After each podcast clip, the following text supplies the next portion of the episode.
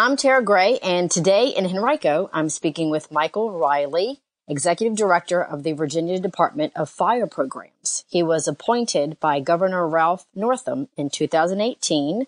He has fought for progressive legislation in reducing firefighter line of duty deaths, reducing firefighter related cancers, and educating Virginia's fire service on stress reduction and suicide prevention.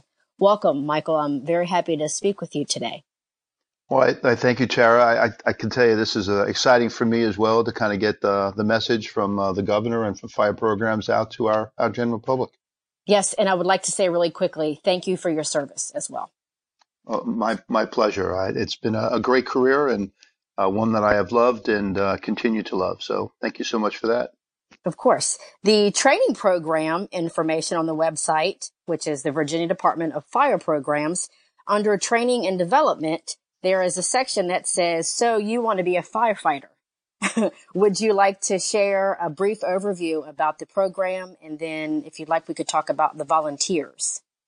Absolutely. Uh, so thank you, Tara. Yeah. So uh, my career started uh, when I was a, a young teenager. Uh, I actually started as a, a volunteer um, and then um, moved into the career service. I'm a fourth generation public safety uh, family member. And so uh, it was kind of natural for me to do that. So I spent a couple of years as a volunteer and actually sought to do this as a profession uh, and did it both up in New York as well as uh, here in the Commonwealth.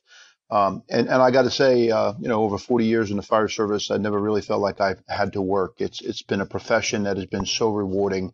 Um, and so, if you want to be a firefighter in the Commonwealth, uh, I can tell you that uh, about 70% of our firefighters, we have about 60,000 firefighters here in the Commonwealth of Virginia, 70% of those firefighting forces are volunteers. Uh, and most of our career personnel actually started out as volunteers, although that's not necessarily required.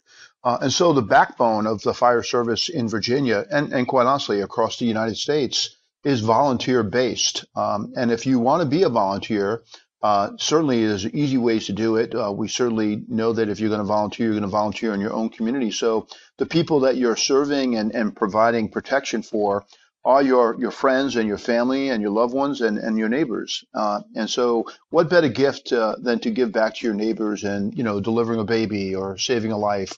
Uh, but it does take a different, uh, you know, character to do that. you know, my mom always wondered about me running into a burning building that other people were running out of. Uh, but it's really important uh, that volunteerism here in America uh, continues to represent, um, you know, what America was built on. And if you're a volunteer in your community, then you represent, you know, your community. And and most career departments are really recruiting uh, to represent uh, the protection or the people that they serve in their community. Uh, and so, you know, men and women of all ages, uh, generally there's no upper age restriction, but uh, generally speaking, if you're a volunteer, you could probably start around 16.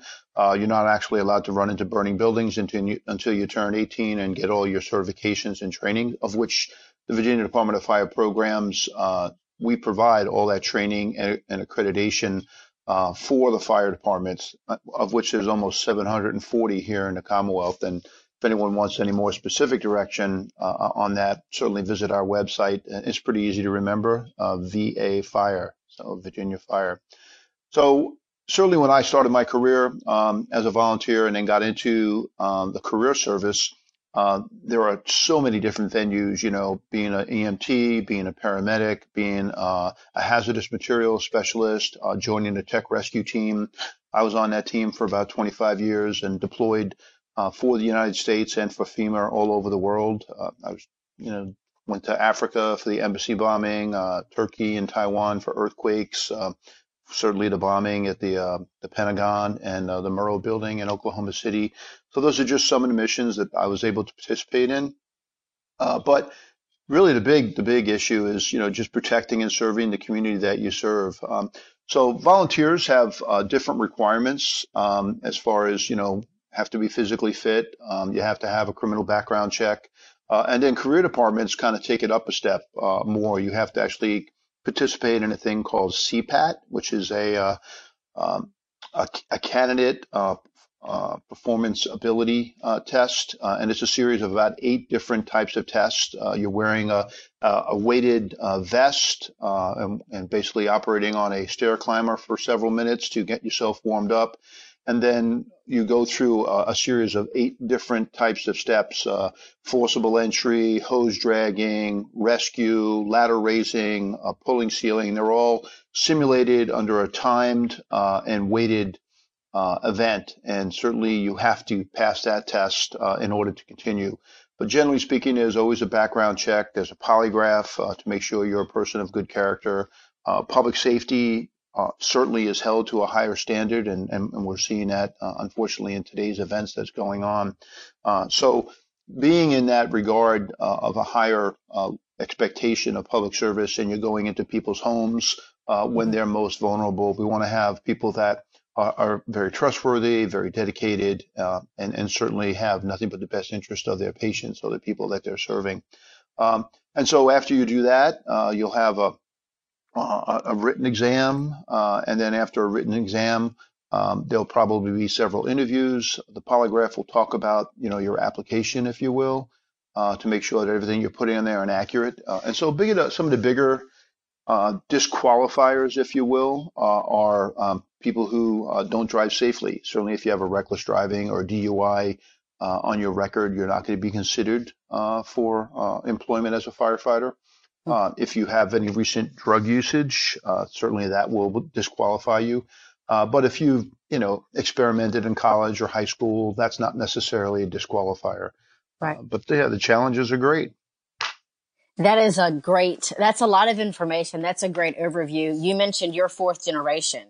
Did you get any advice from your dad or your, uh, your grandfather before you volunteered? And if you did, what was it? And then do, would you have any information for, uh, if people are listening to this and think, this is great for my nephew? Do you have any advice for, for candidates looking to maybe begin as a volunteer? Absolutely. So, uh, unfortunately, my dad pa- passed away uh, as a police officer uh, when I was 12. But uh, my whole family is law enforcement and, and firefighters, and so I've had my whole life I've been, you know, told to go out and volunteer and be part of the solution and not part of the problem. Um, and so, certainly, uh, as a as a volunteer, um, these are skill sets that uh, it's kind of like almost like the military. It's a paramilitary organization and these skill sets actually help you be successful in life, no matter what career you pick. Uh, you know, you become, you know, uh, studious, you become disciplined, um, right. and you get to see you get to see the worst in, in life. Unfortunately, you know, you see people who are, you know, killed in fires or killed in car crashes, and and and those are terrible, terrible events. But the rewarding part is you get to deliver babies, you get to rescue people from burning buildings, and you make a difference in people's lives. You know, you're holding their hand at their worst possible time in their life and, and they're looking for you for support and for getting them out of that situation. And there's no there's no amount of pay that can reward you for that kind of feeling. Right, I agree. That's wonderful. Thank you so much, Michael. I could probably spend another 20 minutes with you. I have, so thank you. I, I, I, would like to say that I appreciate you talking about that. Would you like to, I guess, really quickly, the community outreach? You did mention that before we go. We have, we have time I for a little so, uh, as you know, Fourth of July is coming up, uh, and almost all of the uh, permitted aerial fireworks shows this year have been canceled. I do know the one in Washington D.C. is going to be bigger and better than most uh, for previous years. Uh, but keep in mind that uh, there are a certain amount of permitted fireworks. Um, but I will remind people that anything that explodes, emits a spark or projectile 12 feet or greater is considered illegal in the Commonwealth of Virginia. Mm-hmm. And then some jurisdictions do allow uh, fireworks that will go on, but they're called permissible fireworks. But we do ask people uh, that if you want to see fireworks shows, please leave it to the professionals and, and go to a show that uh, that is being done in your area. Great. Thank you so much, Michael, Virginia Department of Fire Programs. I hope you have a great day. Awesome. Thank you so much. You as well, and God bless you.